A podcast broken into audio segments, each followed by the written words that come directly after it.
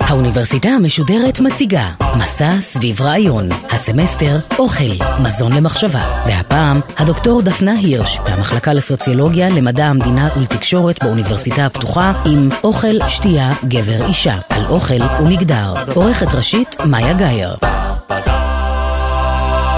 לקוח מגיע לחנות בשר ומבקש מהקצב חזה עוף לשניצל. מתפתחת ביניהם שיחה שנשמעת כך. שניצל טרי טרי, עוד הבוקר העוף הזה שיחק קוקוריקו עם החבר'ה. אבל עם כל הכבוד לשניצל, לא מגיע לך איזה נתח רציני של גברים. תסתכל על הסינטה הזאת, אה? מה אני אעשה עם סינטה? אהבה, חביבי, סינטה נולדה לרוס ביף. מסאז' טוב בשמן זית, פלפל גרוס, כמה שיני שום, ולתנור. חבוב, שחרר את הנמר שבך. בקטע הזה, מהסדרה הקומית השוטר הטוב, הקצב שמציע ללקוח להחליף את העוף השגרתי בסינטה, מבטא תפיסה רווחת המזהה אכילת בשר עם גבריות. אבל לא סתם בשר. בתוך קטגוריית הבשר יש בשרים גבריים יותר, בשר אדום, וגבריים פחות, עוף. זוהי דוגמה קטנה בלבד לקשר שבין אוכל למגדר, או ליתר דיוק לאחד ההיבטים של הקשר הזה.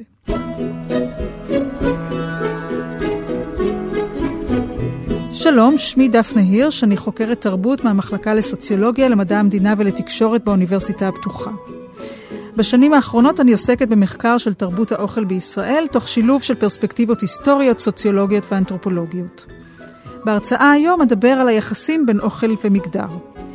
קשה לדבר על דפוסים של הכנה וצריכה של אוכל במנותק מיחסי המגדר, כמו גם מצירים חברתיים אחרים של הבדל ואי שוויון, כמו אתניות ומעמד, במוקד הדיון שלנו היום יעמוד המגדר, אף שבפועל הצירים הללו מתקיימים במשולב ומעצבים זה את זה. ניתן לומר שתחום האוכל ממוגדר בכל רמותיו.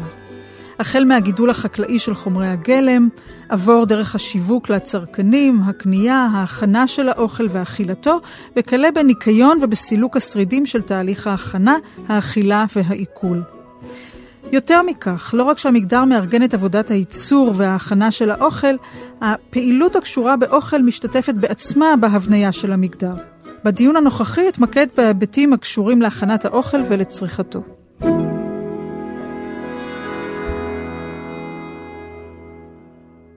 לפני שנבחן את האופן שבו המגדר מארגן את הפעילות האנושית בתחום האוכל, ראוי להבהיר בקצרה מהו מגדר.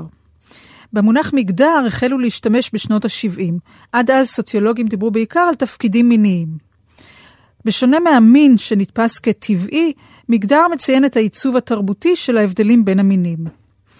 תיאוריות פמיניסטיות ערערו על ההנחה שההבדלים בין נשים לגברים נובעים באופן כלשהו מהגוף הביולוגי. הן הציעו שנשים וגברים לא נולדים כאלה, אלא לומדים להיות כאלה בתהליך החברות, כאשר האופן שבו נקבות וזכרים לומדים להיות נשים וגברים, משתנה מתקופה אחת לשנייה, מחברה אחת לאחרת, כמו גם בין קבוצות שונות בתוך אותה חברה. בשלב הבא חוקרות החלו לערער על ההנחה שיש התאמה בין המין למגדר. מהתפיסה המסורתית של המגדר עלה שמי שיש לה גוף נקבי בהכרח תאמץ מגדר נשי ולהפך. אבל, טענו חוקרות פמיניסטיות, ההבחנה המגדרית לא מתייחסת רק להבדלים בין נשים וגברים, אלא היא מתפקדת כהבחנה זיקתית ודינמית, שמארגנת יחסים לא רק בין המינים, אלא גם בתוכם. באופן זה המגדר למשל מאפשר להבחין בין נשים נשיות לנשים גבריות, או גברים גבריים וגברים נשיים. על פי תפיסה זו, מגדר אינו מבטא זהות פנימית, מהותית, אלא הוא דבר שאנשים עושים, לפיכך אפשר לעשות את המגדר באופנים מגוונים, שאינם מתמצים רק בגילום אידיאלים של נשיות וגבריות בהתאמה למין הביולוגי. יתרה מכך, מגדר הוא לא רק הבחנה בין המינים, אלא הוא מבנה של כוח חברתי. יחסי המגדר והזהויות המגדריות מעוצבים על ידי מגוון של מערכות חברתיות. המשפחה, מערכת החינוך, הכלכלה, המשפט, התרבות ועוד מערכות רבות. מגדר הוא מימד מארגן של העולם החברתי בכללותו. הוא פועל בכל רובד של החיים, הוא מסמן לא רק את העולם האנושי, אלא גם את העולם החומרי, כך שיש אובייקטים נשיים ואובייקטים גבריים, כמו למשל העוף והבקר. המגדר הוא גם דרך לסמן יחסי כוח שאינם מגדריים ביסודם. ביטוי לכך אפשר למצוא במקרים שבהם לבני קבוצות אתניות, לאומיות או דתיות מוכפפות מיוחסות תכונות נשיות. דוגמה לכך הוא הנישוי או ייחוס של תכונות נשיות ליהודים באירופה ערב הייסוד של התנועה הציונית, ובתגובה לכך הרעיון הציוני של יהדות השרירים. בהמשך נראה כיצד אותו תהליך נישוי יכול להתקשר לאוכל. במאיפה באים לידי ביטוי היחסים שבין אוכל למגדר? האוכל לא בונה רק את הגוף הפיזי, אלא יחסים חברתיים, זהויות קולקטיביות ותפיסות עצמי. גם המגדר פועל בכל אחת מהרמות הללו. אבל המגדר לא רק מעצב את התנהגות האוכל האנושית ואת התפיסות והייצוגים הקשורים לאוכל בכל אחת מהרמות האלה. כפי שטענה האנתרופולוגית קאול קוניאן, בכל התרבויות יש לפעילויות ולמשמעויות שקשורות לאוכל חשיבות ברורה בכינון יחסי המגדר וזהויות מגדריות. כאמור, תחום האוכל על כל רמותיו מאורגן דרך הבחנות מגדריות, למרות שבאופן כללי האוכל מסומן כתחום נשי, וזאת משתי סיבות. ראשית, נשים מזוהות עם מזון, היות שגופן מייצר מזון עבור ילדיהן. שנית, גם בהמשך החיים חלוקת העבודה המגדרית בספירה הביתית קובעת שנשים הן הממונות על אספקת המזון למשפחתן. באופן מסורתי, נשיות זוהתה ועדיין מזוהה עם טיפול, עם העבודה הלא יצרנית כביכול של תחזוק החיים, ועם הגוף, בניגוד לגבריות המזוהה עם האינטלקט. לפיכך, במשך מאות בשנים נשים היו והן עדיין אמונות על הזנת בני המשפחה. פירוש הדבר אינו רק שנשים אחראיות על הכנת האוכל, הן גם אלה שמתכננות את הארוחות, רוכשות את המוצרים ומנקות אחרי האכילה. הסוציולוגית מרג'וי דה וולט, שחקרה את הארגון המגדרי של הכנת האוכל למשפחה, עמדה על כך שגם היבטים מנטליים הקשורים באוכל, כמו למשל תכנון הארוחות, דורשים השקעה שמוטלת על כתפי הנשים. בהקשר זה חשוב לציין שהכנת האוכל היא פעולה המתאפיינת בשניות. מצד אחד, הכנת האוכל היא טרחה ועבודה, היא פעילות שדורשת השקעת זמן, שכאמור אינו מתמצא רק בשלב הבישול. מצד שני, הכנת אוכל גם מאפשרת לבטא טיפול, דאגה ויצירתיות. היכולת להעניק טיפול טוב לבני המשפחה דרך הכנה של ארוחה טובה ובריאה נתפסת כסימן לנשיות טובה בכלל ולאימהות טובה בפרט. לאור זאת, הכנת האוכל היא לא אחת מקור לחרדות ומתחים אצל נשים. מצד אחד התיעוש של מוצרי מזון בעקבות המהפכה התעשייתית, וביתר שאת במחצית השנייה של המאה ה-20, הפחית מאוד את הזמן שנשים נדרשות לבלות במטבח, ותרם ליציאה של נשים לעבודה בשכר מחוץ לבית. מצד שני, הזמינות הגדלה של מאכלים מעובדים והתפיסה הגוברת שלהם כלא בריאים, מציבות נשים עובדות בפני דילמה. האם ליהנות מהחיסכון בזמן ועבודה שמציע המטבח התעשייתי במחיר תפיסתן העצמית כמי שמזניחות את בריאותם של בני המשפחה ובמיוחד של הילדים, או להקדיש יותר מזמנן להכנת האוכל ולעצב עצמן כאימהות טובות. חשוב לציין שהארגון המגדרי של הפעילויות הללו אין פירושו שכל הנשים או שרק הנשים עוסקות בבישול ובעבודות הבית, מדובר באוריינטציות קולקטיביות. מחקרים מהעשור האחרון בארצות הברית, קנדה ואוסטרליה מראים שנשים משקיעות בבישול ובניקוי פי שניים זמן מאשר גברים. יחד עם זאת, בשנים האחרונות יותר ויותר גברים בחברות המערביות לוקחים חלק בבישול בספירה הביתית. בארצות הברית, למשל, אחוז הגברים שלקחו חלק בבישול הביתי עלה מ-29% בשנת 1965 ל-42% ב-2007. בשעה ששיעור הנשים שעשו את עיקר עבודת הבישול במשק הבית ירד מ-92% בשנת 65 ל-68% ב-2007. מהמחקר של החוקרות הקנדיות קייט קרנס וג'וזית ג'ונסטון על אוכל ונשיות, שהתפרסם בשנת 2015, עלה שמעטות מבין 40 המרואיינות שלקחו בו חלק, ביצעו את כל המשימות הקשורות באוכל בעצמן. יחד עם זאת, גם כאשר הגברים לקחו חלק במטלות הקשורות להכנת האוכל, נשים הן שחשו אחראיות באופן אישי להאכלת המשפחה, הן שעשו את עיקר החשיבה והתכנון, והן שחוו לחץ לעסוק בכך באופן שהקטין את הסיכון לבריאות המשפחה. למעשה, כפי שמראים מחקרים על בישול של גברים בספירה הביתית, ההשתתפות של מספר הולך וגדל של גברים בבישול הביתי כרוכה בתפיסה שונה של הבישול, שמסמנת אותו בראש ובראשונה כפעילות פנאי, ופחות כפעילות הנקשרת בטיפול, חובה ואחריות. לאור זאת, מעניין לבחון כיצד מתחלקות המטלות הקשורות בהכנת האוכל במשקי בית שבהם חלוקת העבודה אינה מאורגנת לאורך ציר המגדר, כמו במשקי בית של הומואים ולסביות. מחקרים כאלה הם עדיין מעטים. יש ביניהם שטוענים שבקרב זוגות של נשים חלוקת העבודה היא שוויונית יותר מאשר בקרב זוגות הטרוסקסואליים וזוגות של גברים, אף שגם שם היא אינה מאורגנת באופן מגדרי. לעומת זאת, מחקר משנת 1999 גילה שהתפיסה העצמית של מרואיינים הומואים ולסביות לגבי דרגת ההשתתפות שלהם בעבודת הבישול קשורה לזהויות מגדריות. ייחוס או שלילה של מגדר נשי או גברי באו לידי ביטוי בהערכה של מידת ההשתתפות של המרואיינים או של בני זוגם בעבודת האוכל. הממצא הזה מחזק את הטענה שפעילויות הכרוכות באוכל משחקות תפקיד חשוב בעשיית המגדר. ראיה לכך שאין כל זיקה מהותית בין נשים ונשיות להכנת אוכל, היא העובדה שבישול במרחב הציבורי, בשונה מהמרחב הביתי, ובמיוחד הבישול המקצועי, נתפס כתחום גברי דווקא. רוב המבשלים המקצועיים והשפים הם גברים. בארצות הברית כמעט 72% מהשפים והטבחים המקצועיים הם גברים, עד שנות ה-70 נשים בארצות הברית בכלל לא יכלו להירשם ללימודי בישול, כולל לבית הספר היוקרתי ביותר בתחום הזה, ה-Culinary Institute of America. מראיונות עם 33 נשים שפיות שערכו פטי ג'ופרה ודברה האריס לפני כמה שנים, עלה ששפיות נאלצות להתמודד עם סטריאוטיפים לפיהם נשים אינן מספיק חזקות גופנית ונפשית כדי להתמודד עם הבישול המקצועי. אפשר לראות ביטוי לכך גם בדמות של הסלבריטי שף, שהיא כמעט תמיד דמות גברית. לא פחות משהכנת האוכל מאורגנת מגדרית, גם צריכתו מאורגנת באופן מגדרי במגוון אופנים.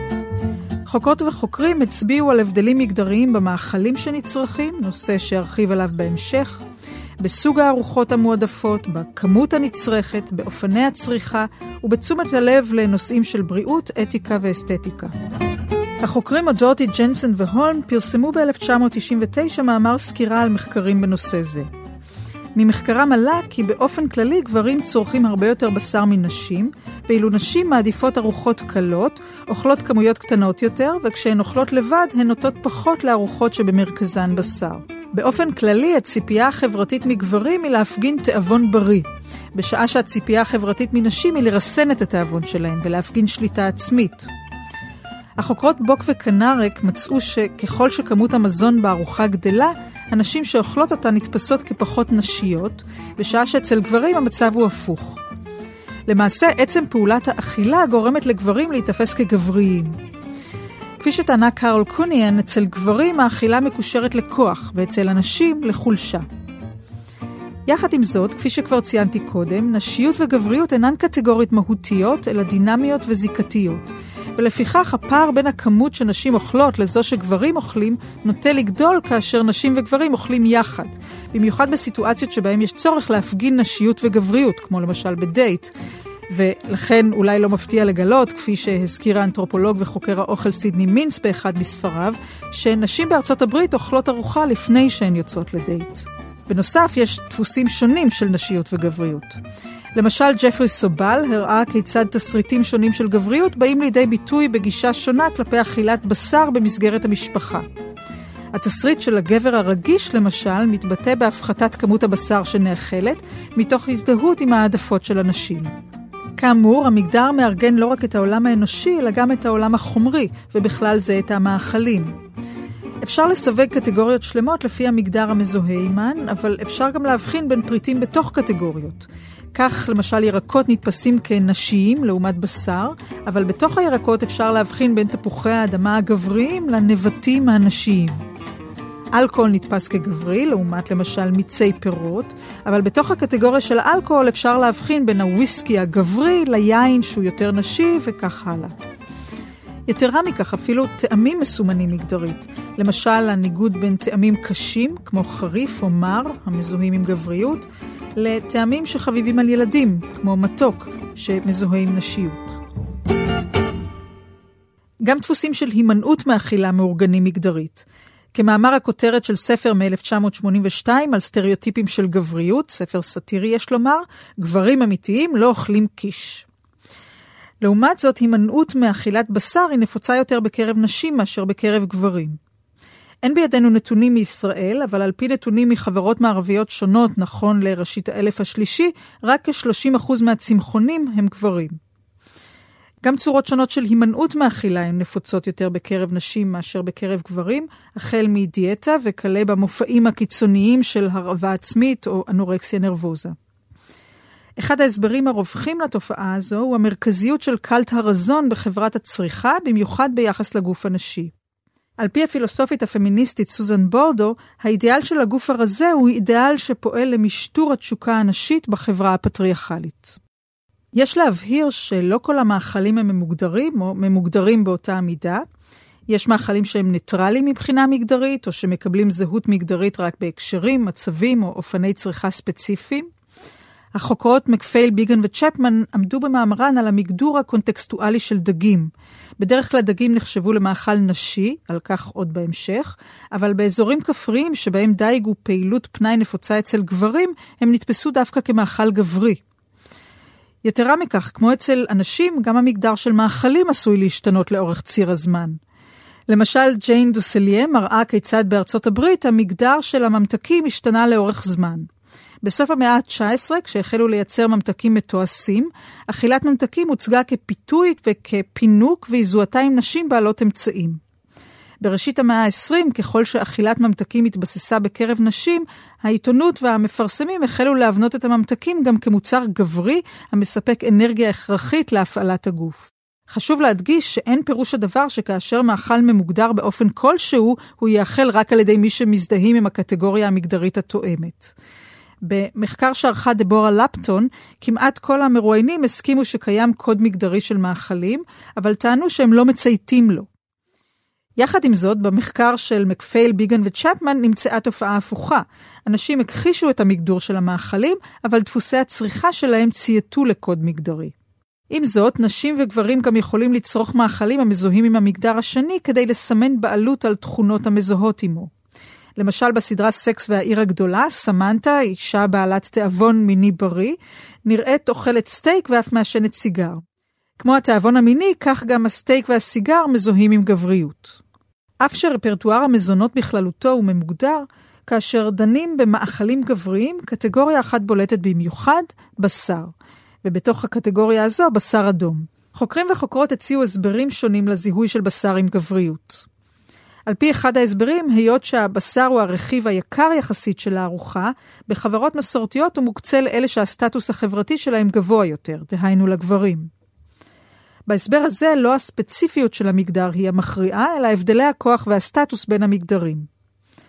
הסברים אחרים מתייחסים לסמליות של המגדר, שפועלת באמצעות יצירת הבחנות בין סוגים שונים של גופים, ומתאימה להם סוגים שונים של מאכלים. בהקשר זה, הבשר לא נתפס רק כבונה את הכוחות של הגוף, אלא כפי שהראה האנתרופולוג ג'יימס פרייזר, בתרבויות מסורתיות רבות קיימת אמונה שאכילה של בשר מעניקה לגוף איכויות המזוהות עם החיה שנאכלה. בנוסף, הבשר מקודד כגברי, היות שהוא מבוסס על הרג של חיות המזוהה עם אגרסיה ועוצמה. ומשום כך, בחברות של ציידים ולקטים, גברים הם שהיו אמונים על ציד חיות לבשר. קרול אדמס, בספרה הידוע משנת 1990, The Sexual Politics of Meat, הצביעה על הקשר שבין צריכת הבשר לצריכת המין, אשר שניהם, לטענתה, מזוהים בתרבות המערבית עם שליטה, בבעלי חיים ובנשים. בהקשר זה יש לציין שלמרות שהכנת אוכל מזוהה בדרך כלל עם נשים, הצלייה של בשר על אש פתוחה היא מלאכה שמבוצעת על ידי גברים כמעט באופן בלעדי. עבור הסוציולוג פייר בורדיה, האופי הממוגדר של צריכת האוכל מתווך דרך הנטיות של מה שהוא כינה הביטוס. מערכת מוטמעת בגוף של נטיות, שנרכשת מגיל צעיר, במסגרת תהליך הסוציאליזציה, בראש ובראשונה בתוך המשפחה.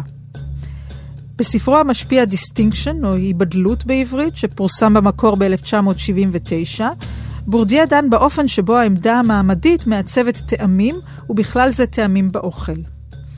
אמנם הדגש שלו הוא על ההביטוס המעמדי, אבל הוא עוסק בספר גם בהבדלים מגדריים. הנטיות המגדריות בעצמן מאורגנות באופן מעמדי, היות שבכל מעמד ההבחנה בין המינים מקבלת אופי שונה. ב Distinction המגדור של מאכלים ומנות מתבצע לאורך שלושה צירים. האחד הוא הדימוי הרווח בכל מעמד ביחס לגוף הגברי והנשי, וביחס לאפקטים של האוכל על הגוף, כלומר על כוחו, בריאותו ויופיו. למשל, גברים מהמעמד הנמוך, שבו מעריכים יותר את העוצמה של הגוף הגברי מאשר את הצורה שלו, יעדיפו מאכלים זולים ומזינים. המאכל הנתפס כמזין ביותר הוא הבשר, מאכל חזק ומחזק שמעניק חיות, דם ובריאות. לפיכך הוא נחשב למזון הגברי פר אקסלנס. חשוב לומר שבמקרה הזה מדובר בתכונות נתפסות. את החומרים המזינים שבבשר אפשר לספק גם באמצעות תזונה צמחית. הציר השני נוגע לחוויה של הגוף, שמזון כלשהו מייצר. בהקשר הזה מזון גברי הוא חזק, כבד וממלא, לעומת מזונות נשיים שהם קלים ומעודנים. הציר השלישי נוגע לדפוסי הפעלת הגוף בשעת האכילה והאופן שבו הם מתקשרים לגוף המעמדי. כך למשל בקרב המעמדות הנמוכים, דג נתפס כמאכל לא ראוי עבור גברים, לא רק משום שהוא נחשב למאכל קל, לא ממלא די הצורך, לעומת בשרים כבדים וממלאים, אלא משום שהוא עדין מדי מכדי שאפשר יהיה לטפל בו בידיים גבריות. ובעיקר משום שבגלל העצמות הוא נאכל, כפי שכותב בורדיה, באיפוק, בנגיסות קטנות, תוך לעיסה קלה עם קדמת הפה על קצה השיניים, באופן שסותר את הדרך הגברית של האכילה. אכילה עם כל הלב, במלוא הפה, במלוא השיניים ובנגיסות גדולות. עבור בורדיה, העיקרון העומד בבסיס הארגון המגדרי של מאכלים ודפוסי צריכה הוא הפילוסופיה הפרקטית של הגוף הזכרי כמעין עוצמה גדולה וחזקה, בעלת צרכים עצומים, תקיפים ופראיים, המתבטאת בכל הדרך הגברית להחזיק את הגוף, בייחוד בשעת האכילה. בפילוסופיה פרקטית, בורדיה התכוון לפילוסופיה שאינה מנוסחת, אלא מוטמעת בגוף ובאופני הפעולה שלו. כאמור, אצל בורדיה הדפוסים המגדריים מעוצבים באופן מעמדי. ככל שמטפסים במעלה הסולם החברתי, ההבדל בין המינים, שבא לידי ביטוי בדפוסי צריכת האוכל, נוטה להצטמצם. מעניין לציין שבישראל דווקא אחד המאכלים המזוהים ביותר עם גבריות הוא מאכל צמחוני, החומוס. בקבוצת מיקוד שערכה אחת מחברות התעשייה לגבי המשמעויות שנקשרות לחומוס, גבריות הייתה אחת מהן. בסקר שערכתי התגלה הבדל מגדרי מובהק ביחס לצריכת החומוס. גברים יותר אוהבים חומוס מנשים, והם אוכלים יותר חומוס מנשים, במיוחד בחומוסיות. בניגוד לכך, באופן מעניין, לא התגלה הבדל מעמדי מובהק. בישראל גם בני המעמדות הגבוהים אוכלים חומוס. גם מבחינת הדיבור והכתיבה על חומוס התגלה הבדל מגדרי. בבלוג הפופולרי חומוס להמונים, אחוז קטן בלבד מהתגובות נכתבו על ידי נשים. אפשר להציע כמה הסברים לזיהוי של חומוס עם גבריות. ראשית, אפשר להסביר את הגבריות של החומוס בעקבות בורדיה דרך התכונות החומריות והתזונתיות שלו, האפקטים שלו על הגוף, כמו גם המחוות הכרוכות בצריכתו.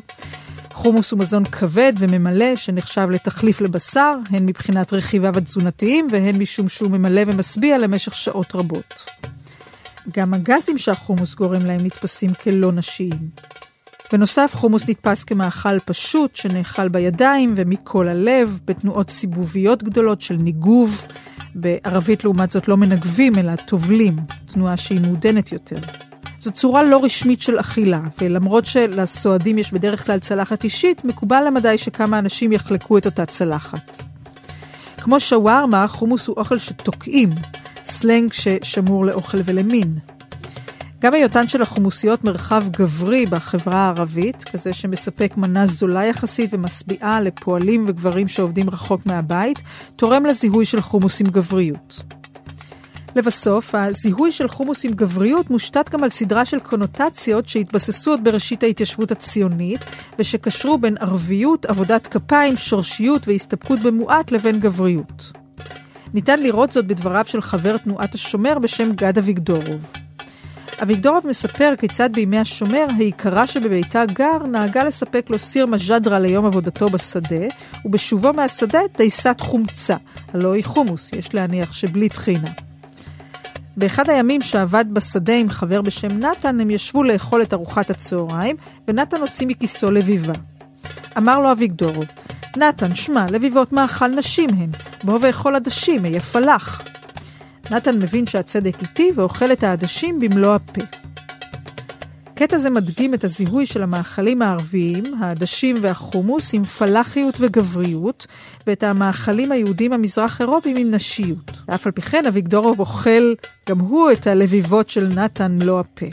מעניין לציין בהקשר הזה שהזיהוי של חומוס עם גבריות לא מתקיים בכל החברות שבהן הוא נצרך. למשל במחקר שערכו צ'פמן, מקפייל וביגן בארצות הברית, חומוס זוהה עם נשים מעט יותר מאשר עם גברים.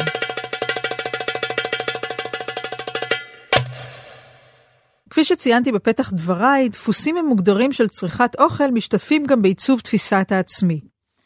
ראינו למשל את האופן שבו עבור נשים שהן אימהות, מידת ההשקעה בהכנת האוכל משליכה על תפיסתן העצמית כאימהות טובות, תפיסה שיש לה משמעויות מוסריות. היות שהאוכל הוא אחד המשאבים המרכזיים ולעיתים היחידים שבאופן מסורתי נשים שלטו בו, הן השתמשו במשאב הזה לא רק כדי להשיג דברים במערכת היחסים המשפחתית, אלא גם כדי לעצב לעצמן עצמי מסוג מסוים. למשל, ההיסטוריונית קרוליין ווקר ביינם עמדה על המרכזיות של האוכל וההינזרות מאוכל באופנים שבהם נשים בימי הביניים ביטאו את אדיקותן. ואילו הסוציולוגית סיגל גולדין במחקר שלה על החוויה של נשים אנורקטיות, הראתה כיצד ההימנעות מאכילה אפשרה לנשים שראיינה לפתח עצמי הירואי שמתגבר על הרעב. ואי אפשר לסיים את הדיון במגדר ואוכל בלי להזכיר את הפמיניזציה של הרעב ושל חוסר הביטחון התזונתי. רוב הרעבים בעולם הן רעבות. ראשית, משקי בית שבראשם עומדת אישה הם בדרך כלל עניים יותר ממשקי בית שבראשם עומדים גברים. שנית, בחברות רבות בעולם מקובל שנשים מוותרות על חלק ממזונן לטובת הגברים והילדים. במקרה זה לא מדובר בהרעבה עצמית, אלא בחלוקה בלתי שוויונית של משאבים בהקשר של יחסי הכוח המגדריים.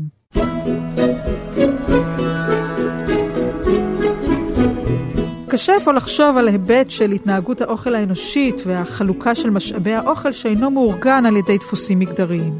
תחום האוכל עובר שינויים משמעותיים בעשורים האחרונים, בראשם הפיכתו למוקד מרכזי בתרבות הפנאי ובשיח הציבורי, והמעורבות הגוברת של טכנולוגיה בייצורו. ולצד זאת ניתן לראות שינויים דינמיים גם בתחום יחסי המגדר. לא יהיה זה מופרך להניח שכל אותם שינויים צפויים לעצב גם את היחסים ההדדיים שבין מגדר ואוכל באופנים חדשים כבר בעתיד הנראה לעין.